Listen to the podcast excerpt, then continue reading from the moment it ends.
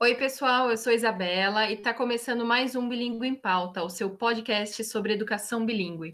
Neste episódio, vamos discutir sobre a relação escola e família e qual o seu verdadeiro papel no processo de ensino-aprendizagem.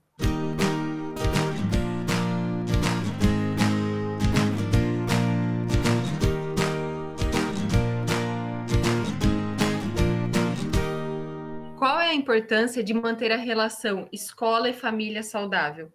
Quais reflexos podem ser gerados na vida dos alunos? A educação ela deve ser partilhada por ambos ou uma das partes tem mais peso? Com tantas questões que envolvem esse tema, convidamos a pedagoga e especialista em educação infantil, Luciana Arfelli, a especialista em metodologia do ensino de língua inglesa e educação bilíngue, Priscila Lucena, e também a professora e psicóloga Fernanda Saraiva para debaterem esse assunto. Meninas, sejam muito bem-vindas. Obrigada, Isa. Obrigada. Obrigada.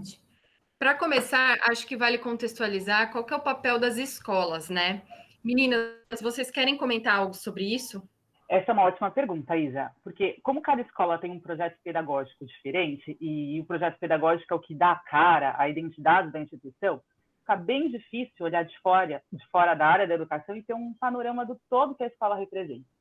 Então vamos pensar, será que a escola é só para transmitir conhecimento e conteúdo? Essa é uma visão de escola de muito tempo atrás. Hoje a gente já sabe que a escola é o local para as crianças, jovens e adultos conhecerem outros caminhos possíveis de percorrer. E é na escola que construímos outras relações que estão além do núcleo familiar. E também é nesse lugar que a gente descobre outras culturas e se descobre a escola nos ajuda a nos constituirmos como sujeito e como cidadão. E é também onde a gente tem o um encontro com diferente, diverso, e aprende a lidar com essa diversidade. O momento que estamos vivendo agora trouxe luz sobre essa insustentável situação das escolas, onde queremos que práticas antigas sirvam para as crianças pós-modernas. E, bom, é, dito isso, a escola é um lugar de pertencimento, de relações cívicas, como disse a Pri, além da nossa família. E isso é muito importante. É o primeiro local de socialização relevante para a criança, além do ambiente do lar. É onde ela vai se conhecer, se perceber diante do novo, de novas pessoas, de novas situações. É onde ela pode, ou deveria poder, né, explorar e continuar testando as hipóteses, que é uma característica da criança. Então, é um outro ambiente para ver, para ser visto, para receber o impacto de conviver com os outros e impactar também. É, poeticamente, podemos até dizer né, que no seu potencial é uma dança. Ela é especialmente relevante por conta do longo tempo que levamos frequentando a escola. Então, a escola acaba adquirindo um caráter formativo muito importante. E aí fica a pergunta, né? Se passamos tanto tempo no mesmo lugar, seria bom sabermos exatamente onde estamos, qual é a proposta, a finalidade, como que esse local propõe suas atividades, etc, né? Sim, e é papel da escola construir o caráter dos indivíduos? Veja, Isa, não é que a escola construa o caráter dos indivíduos. E, e, talvez a Fernanda possa até contribuir mais sobre essa questão de construção de caráter. É, porque na escola e, e, e, com a família que acontecem processos de socialização. A Fátima Freire, ela coloca isso no livro dela aqui. Com a família, a criança tem ali a socialização primária, e costuma ser a mais importante, porque é com a família que aprendemos a falar, a interpretar a realidade. E é com ela que aprendemos a ser seres sociais e construímos parte da nossa identidade. Nós somos introduzidos no mundo por meio desse processo de socialização primária, e é na escola que vivemos o processo de socialização secundária.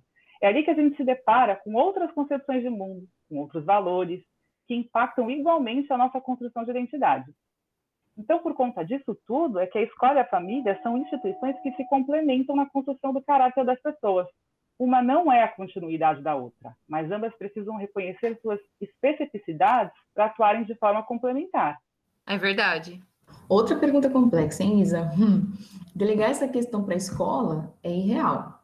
Primeiro, porque como que uma instituição poderia dar conta de construir o caráter de diferentes pessoas com diferentes necessidades que vieram de diferentes realidades? Depois, porque isso tira o sujeito a responsabilidade de sua própria vida. Quantas pessoas conhecemos que, mesmo num contexto dúbio, seguem uma vida ética? É, a Pri pontua bem, colocando que tudo começa em casa. Né? Isso, inclusive, é o nome do livro de Winnicott, que é um famoso pediatra e psicanalista inglês. é, o primeiro ano de vida do bebê, ele é de suma importância para tudo mais o que vai acontecer, né? É a partir do relacionamento suficientemente satisfatório com a mãe e com o ambiente que o bebê consegue desenvolver satisfatoriamente bem processos internos que são complexos e que surgem a partir de uma relação de confiança. Eu digo isso porque eu queria chegar na palavra confiança, né? Uma relação de confiança é capaz de mudar e ressignificar muita coisa. Então, eu entendo que essa é uma questão, essa é uma situação onde vários fatores correm juntos. Né? A questão do, do caráter que você perguntou. Destacando aqui a família e todos os modelos que foram incorporados ali, o próprio indivíduo, que à medida que vai que cresce e vai se tornando dono de si, é, tem responsabilidade pelas decisões e pelos caminhos que ele assume, e os ambientes de pertencimento, como a escola, que são ambientes que também podem oferecer né, modelos consistentes de caráter. Então, esses é, relatos emocionantes que a gente escuta, né, que sempre falam como uma pessoa inspirou a vida da outra, é, e pequenos exemplos foram construindo o repertório da vida de cada um, mostram exatamente isso que eu falei. Perfeito. E a família ela é corresponsável pela aprendizagem das crianças. Qual que é a influência que a família exerce sobre o desenvolvimento dos alunos, ainda mais nesse momento né, de isolamento social que a gente está vivendo? Então, eu voltarei à questão do ambiente e da confiança. Quando você fala de desenvolvimento do aluno, tem que pensar que o aluno é uma pessoa. Né? Se há impacto na vida da pessoa, há impacto na vida do aluno. Então, como que é o ambiente familiar? Ele é tranquilo ou é hostil? Há espaço apropriado para estudo ou não? Há incentivo ou não? Há uma intensa cobrança de produtividade, de resultado, né, que gera uma ansiedade. Essa criança que é aluno consegue dormir bem? Né? É, é, é um ambiente de confiança? São tantas perguntas que são relevantes aqui, né? A família, ela é a base de tudo, porque é onde moramos, é o nosso esteio, é para onde voltamos, é de onde saímos, né? É, foi o que nós tivemos e ainda temos muitas vezes de modelo para a vida. Então, dependendo da idade do aluno, talvez não falemos de corresponsabilidade, é, mas de um imenso peso na aprendizagem e no desenvolvimento, sim, tem.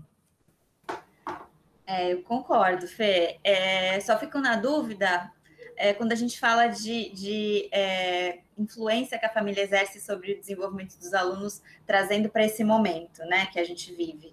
É, então, quando a gente fala disso, né, sobre isso, sobre essa influência, a gente está falando é, do, dos conteúdos em relação às, às propostas enviadas pelas escolas, ou a gente está falando, de repente, de uma forma mais ampla? Porque se a questão é se a escola é corresponsável pela forma como o aluno vai lidar com essas propostas, com essas atividades e conteúdos que são enviados pela escola, a resposta é sim, né? Mas, mas não no sentido que muitas pessoas colocam ou que têm colocado, né? De que os pais e mães agora viraram professores e que, que eles são responsáveis agora por homeschooling, né?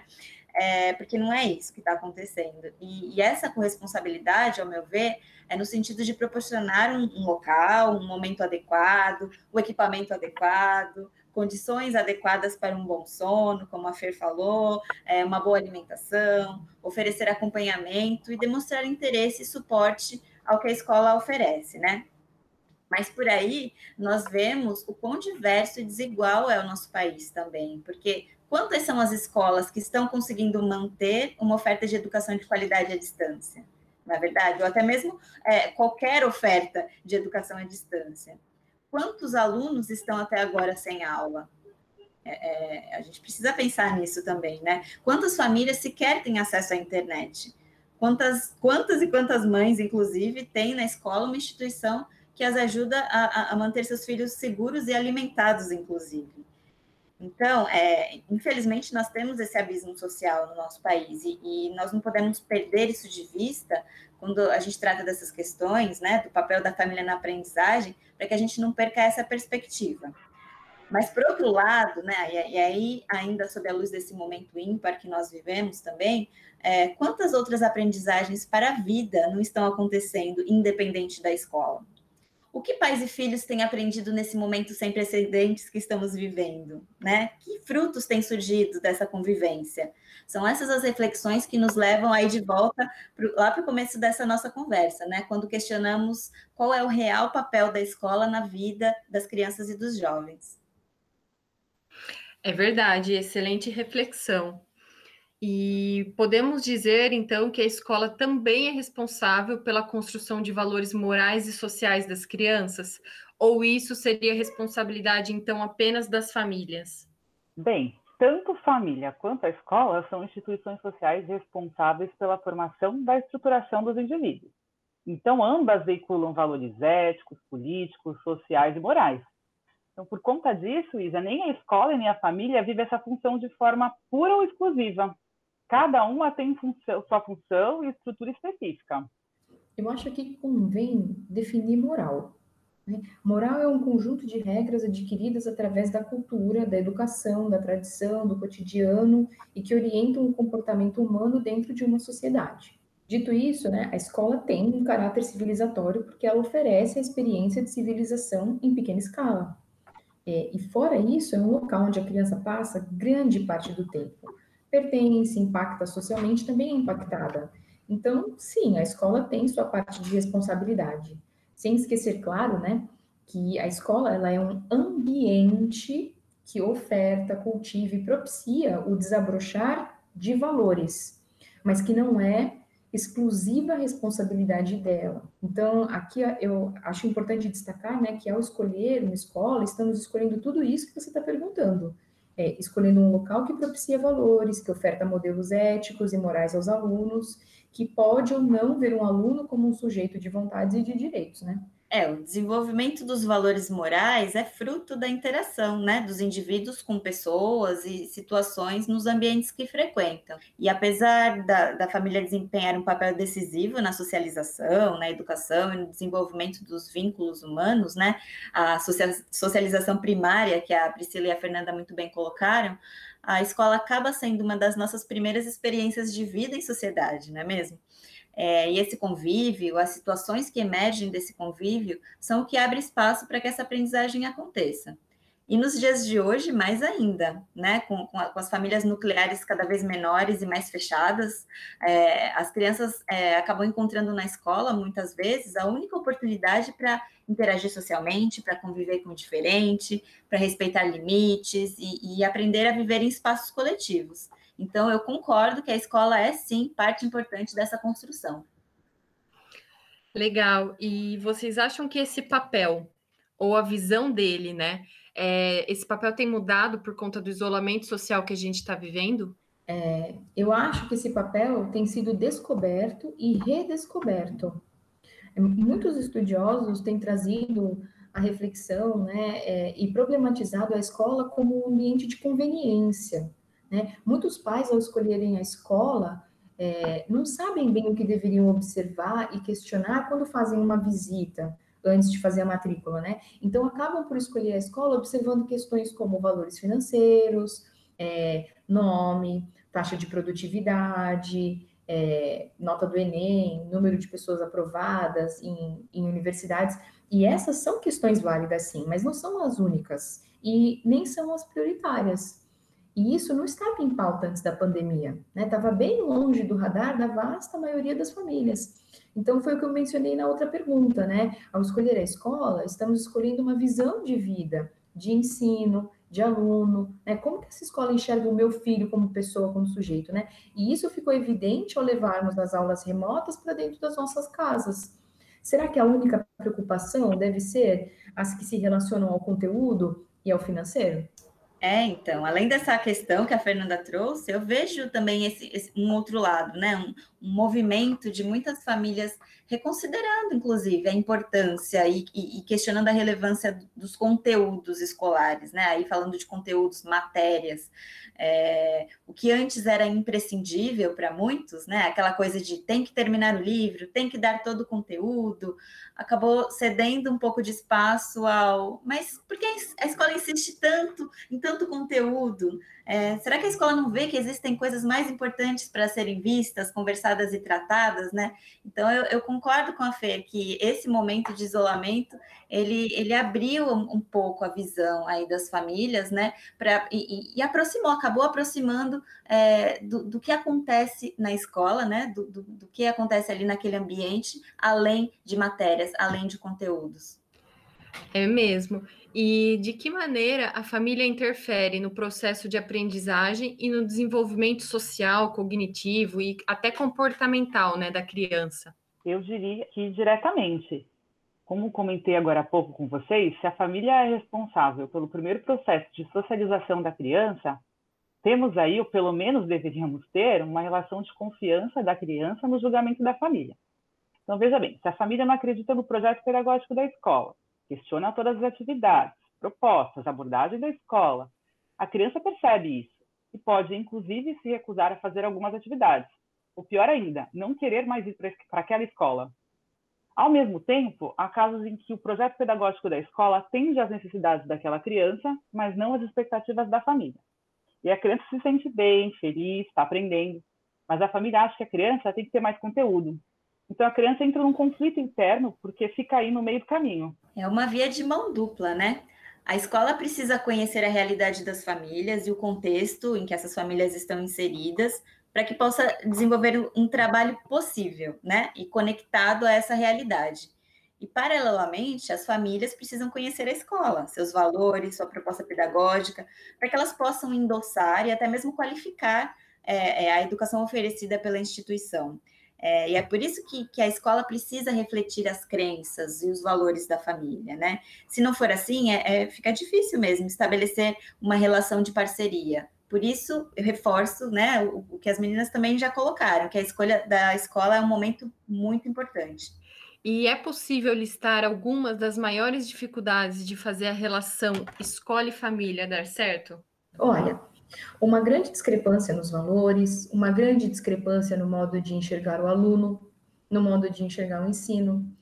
É, se há uma grande discrepância no modo de se endereçar as dificuldades que esse aluno apresenta, sempre que houver uma grande discrepância, é, uma grande distância, então, né, entre o que a família acredita e as práticas escolares, haverá problema ou um problema em potencial, né? Algo que pode acontecer aí. E também a falta de diálogo e de abertura do espaço escolar para a família, que acaba muitas vezes por afastar as famílias e criar um senso de não pertencimento àquela comunidade escolar, quando, para o bem da criança, a família também pertence à comunidade escolar. É, eu penso também que muito dessa dificuldade está na falta de entendimento de que escola e família são complementares, né? Elas desempenham papéis complementares na vida da criança e do adolescente. Então, sem esse entendimento, a família não vai mesmo buscar uma escola que represente seus valores, como a Fernanda colocou, porque para ela, família é família e escola é escola.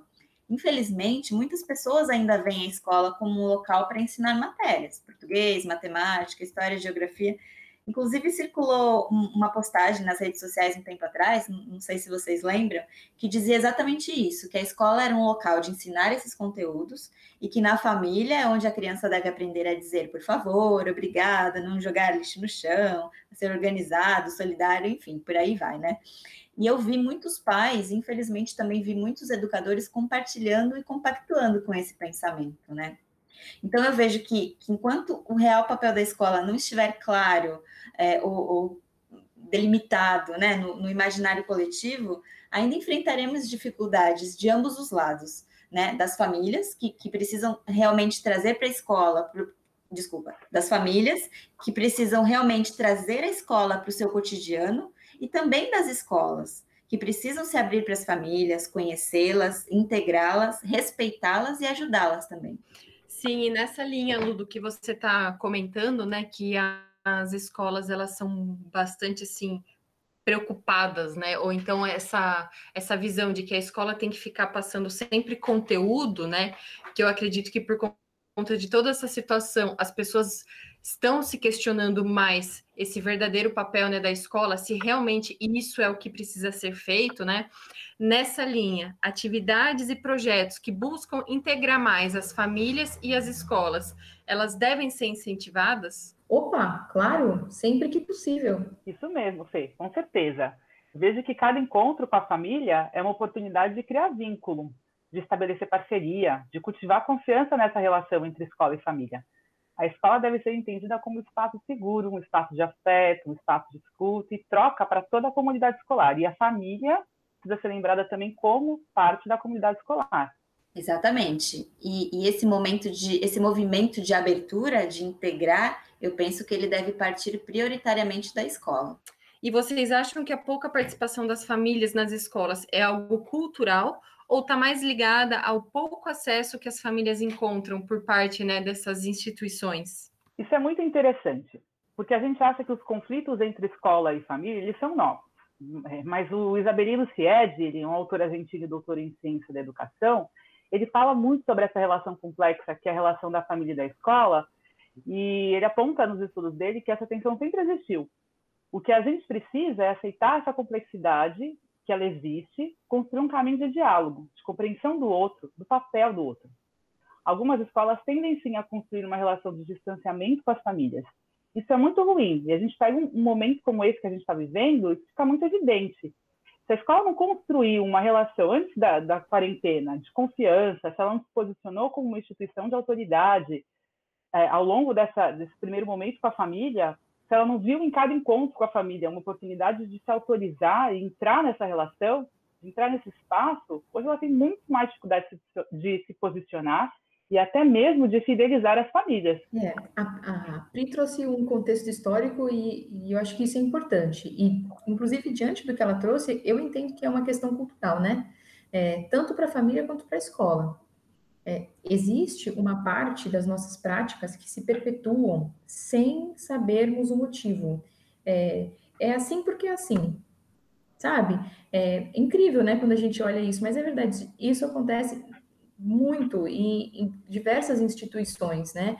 É, em, em, momentos de crise, há uma grande oportunidade de repensarmos essas práticas. Então, essa é uma delas. Né? É, em outra pergunta é, que você fez, eu, eu comentei que a, que a escola é mais do que um espaço de conveniência, né? Onde nós deixamos os nossos filhos, por exemplo, para ir trabalhar. Mas quando deixamos de pensar na escola por suas práticas, por sua abertura, levando em consideração a metodologia, a visão de mundo, os valores que pratica, nós estamos colaborando para essa visão ultrapassada de que o adulto trabalha, a criança estuda, né? Numa fala, numa prática e numa crença que é totalmente vazia de sentido e que, né, se a gente for parar para pensar, fazer relação aqui com essa pergunta, é, exclui realmente a família, né, desse processo escolar. Então, é urgente repensar o papel da escola. E quando eu falo isso, não é só a família ter esse olhar mais atento, mas a própria escola. Né? Eu, eu estou trazendo, é, como deveria ser minha premissa, né, um, é, um olhar para o futuro, práticas mais inclusivas. É, quando eu digo eu, assim, a escola, né? A escola pensando que a premissa dela é um, é um olhar para o futuro, práticas mais inclusivas, é, ver o aluno como uma figura integrada e pertencente tanto à escola quanto à família, né? É, o, trabalho é complementar, né? Como a Lu comentou lá atrás várias vezes, né? Então, a, a tensão existe, estou é, aqui divagando eu, porque ainda estamos amadurecendo nas questões de divergências, né? É, discordar é importante, traz crescimento. Então, tudo bem a família e a escola discordarem em alguns pontos, né? Contanto que haja confiança. E não é porque a família pertence à comunidade escolar que ela colocará peso sobre as decisões pedagógicas né, de um conhecimento que a escola domina, e também o contrário, não é porque a escola é, é, tem ali acesso à família, né, tem a família participando, que ela vai ensinar a família como educar, como criar seus filhos. E como fica a educação bilíngue nesse momento em que as escolas estão fechadas? Como que esse cenário afeta a relação com as famílias? A família que optou por matricular o seu filho, sua filha, numa escola bilíngue, numa escola com programa bilíngue, e viu nisso um valor, ele não teve a sua confiança na escola afetada nesse cenário. É, se a gente pensar que a educação bilíngue ela é mais do que nunca necessária, porque por meio dela é que a gente acessa mundos possíveis a partir de agora. A gente está aí também olhando por, por um outro prisma, porque essa é uma situação que está exigindo aí um, um olhar global para ela, né? Tá todo mundo tentando resolver esse problema, pensando numa solução. Então, mais do que nunca, a gente se percebe como uma rede de e todo mundo interligado, porque está todo mundo vivendo essa crise. Como iremos diminuir os impactos, resolver esse problema, nos reerguer dele, é algo que já está unindo pessoas de diferentes nações. O que pode ser uma dificuldade nesse momento é o fato das famílias não falarem a segunda língua. E aí, além de enviar as atividades e propostas com orientações para famílias em português, a escola precisa manter um diálogo aberto e também respeitar as especificidades da faixa etária. Então, crianças, por exemplo, precisam de auxílio da família para realizar as tarefas. Então, seria interessante pensar em propostas né, que atingissem a família de alguma forma, como uma parceria. É, os vídeos podem ajudar nesse sentido, porque por meio de recursos visuais e por meio dos encontros online, dos encontros síncronos, é, a gente consegue ter pistas do que está sendo dito, né, do que está sendo proposto. E é preciso respeitar o tempo também da criança que fica exposto ali. É importante contar também é, que a família não precisa ter medo de errar na hora de, de tentar ajudar, porque o erro ele faz parte do processo de aprendizado. O medo é um dos principais fatores do bloqueio na aprendizagem de uma segunda língua. E a gente entende que é claro que o cenário não é perfeito, tem muitas famílias que estão sobrecarregadas, tensas, preocupadas, mas esse também pode ser um, visto como uma oportunidade de criação de vínculo para aprenderem algo juntos. E nesse cenário, a gente vê escolas que estão com propostas assíncronas, que são as aulas gravadas, e propostas síncronas, que são aulas ao vivo. Quais são as principais vantagens e desvantagens desses meios? Ah, é bacana a sua pergunta, porque ambos os métodos têm vantagens e é necessário olhar o cenário de cada escola. Então, as, as aulas gravadas elas são positivas porque o professor pode gravar em qualquer horário do dia. Também é bom porque o aluno está livre para assistir quando for conveniente, né? Não só para ele, mas para a família. Ele pode parar e retomar quantas vezes quiser. É possível o professor reutilizar o material e editá-lo sempre que necessário. É, por outro lado, falta aqui o contato, é, olho no olho, né? Aquela manutenção do vínculo que é super importante. É, as aulas ao vivo são mais espontâneas. É, aí elas vão ser como se fossem o inverso uma da outra, né? Tem o olho no olho, trazem um componente emocional que é super relevante, ainda mais para o momento que a gente está passando, né? Olhar o professor, ver que aquele professor está bem, que aquele professor está ali, que lembra dele, né? É, para o professor também é mais fácil, principalmente para aqueles que iniciaram sua jornada de aulas remotas agora, no meio da pandemia, né? Então, nunca tinha gravado na vida, nunca tinha me visto fazer, assim, é, na câmera, nunca precisei fazer roteiro, né? E aí, criar essa naturalidade, né, e intimidade com as câmeras é algo que demanda muito tempo. Então, o ao vivo acaba sendo um bom meio termo. Por outro lado, né, o contraponto é que esbarra nas questões de horários, né, do próprio professor, muitas vezes, a quantidade de dispositivos que existe ou não na casa, que nem sempre estão disponíveis, o ambiente familiar, que também pode ser um complicador para que aquela aula ao vivo aconteça, né? É verdade, Fê. É, para as famílias com mais de um filho em idade escolar e, e que dividem o mesmo espaço de trabalho, muitas vezes até o mesmo equipamento, o mesmo computador, inclusive com os pais que também estão trabalhando em home office, é, as aulas síncronas, né, as aulas ao vivo, é, são um grande desafio e motivo de, de muito estresse também na, nas famílias. Já as aulas assíncronas permitem que haja uma organização maior, um melhor gerenciamento dos espaços, dos recursos e do, do tempo dentro da família, né? Por outro lado, aí como a Fê muito bem colocou, né? Elas acabam tendendo a rapidamente se tornar solitárias e maçantes porque falta aquele brilho, aquele olho no olho da aula ao vivo, né? É, isso na opinião de, de, alunos e até dos professores. Para o professor é um, é um fator de motivação, estar ali em tempo real com seus alunos também, né? É, então, a, a, a gente tem que levar em consideração esse fator motivacional, ele não pode ser ignorado, mas sempre considerando a realidade de cada comunidade escolar, de cada família e o que vai ser mais adequado e efetivo, né? Então, antes de optar por uma ou por outra, precisa entender quem é a minha família, em que realidade essa família aí da minha comunidade escolar está inserida, né? É, isso é fundamental. É, concordo, meninas, é, é, isso mesmo. E além de tudo isso que vocês colocaram, é, acho importante falarmos também do ponto de vista das relações e cenários para além das propostas em si. O que eu estou querendo dizer é que, por exemplo, esse cenário de aulas síncronas e assíncronas torna também grande a desigualdade de acesso de, ao ensino. A Lu já comentou um pouco sobre isso. Porque nem todos os alunos de escolas públicas têm acesso às ferramentas e recursos necessários para continuar os estudos. Então, outro ponto em relação a esse momento que a gente vive é a figura do professor que está muito exposta. Hoje o professor está dentro da casa do aluno, né? E antes, como dizia o Zygmunt Bauman, a gente vivia a erosão das fronteiras entre o público e o privado. E agora, com esse contexto da escola, isso está escancarado, está explodindo, né? E como as famílias podem encontrar apoio nesse momento? E também como que elas podem se aproximar, né, ainda mais das escolas? as famílias podem encontrar apoio na escola com os orientadores, os professores e psicólogos dessas instituições, quando houver questões relacionadas aos seus filhos e filhas.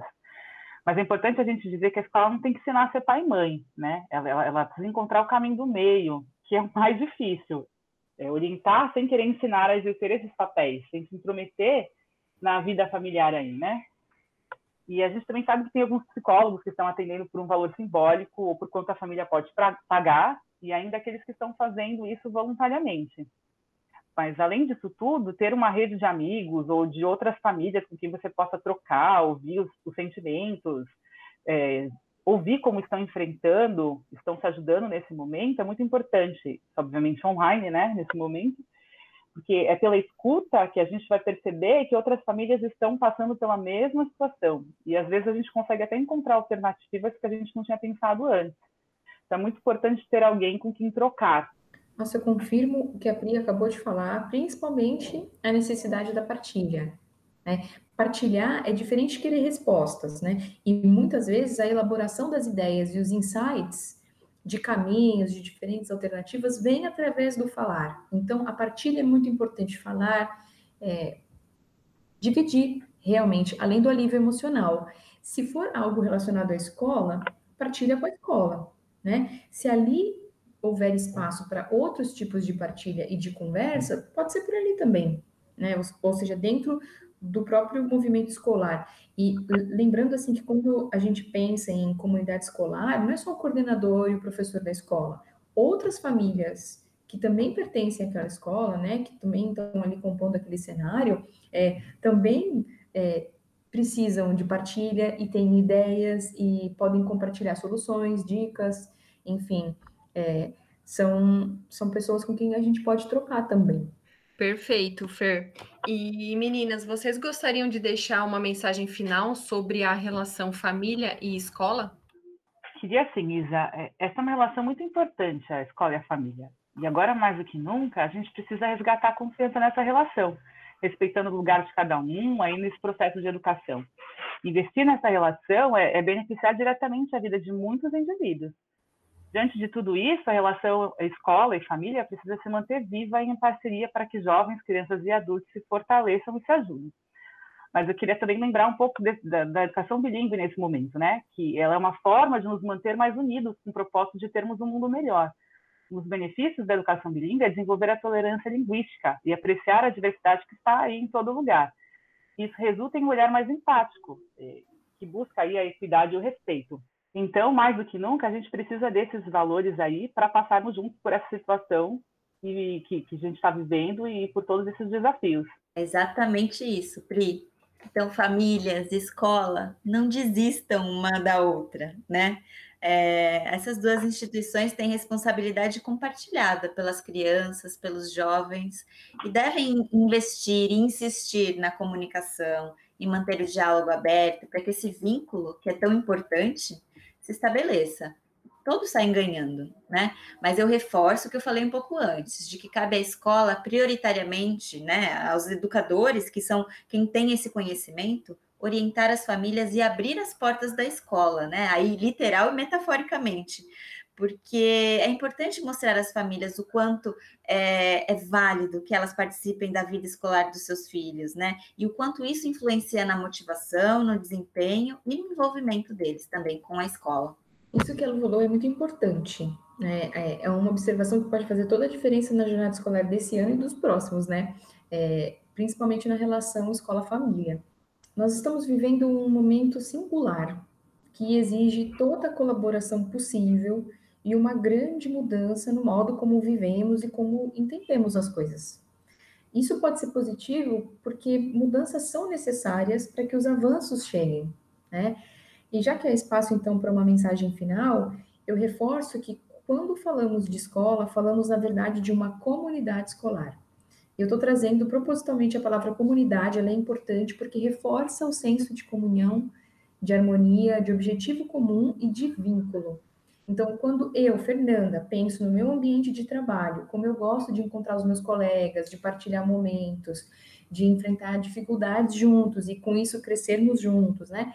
Em paralelo, acontece exatamente a mesma coisa com o aluno, que quer ir para a escola e quando chega lá encontra os seus colegas, partilha momentos, enfrenta dificuldades e cresce junto com isso. Então, manter a comunidade escolar viva é manter esse vínculo que os nossos filhos nutrem todo dia lá dentro. Acho que essa é a minha mensagem. Perfeito. Meninas, excelente reflexão sobre essa relação, né, que é tão importante nesse, nesse contexto social, né, que a gente vive.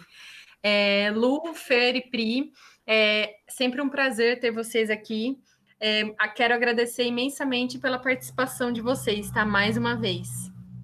Obrigada. Obrigada a vocês é pelo convite.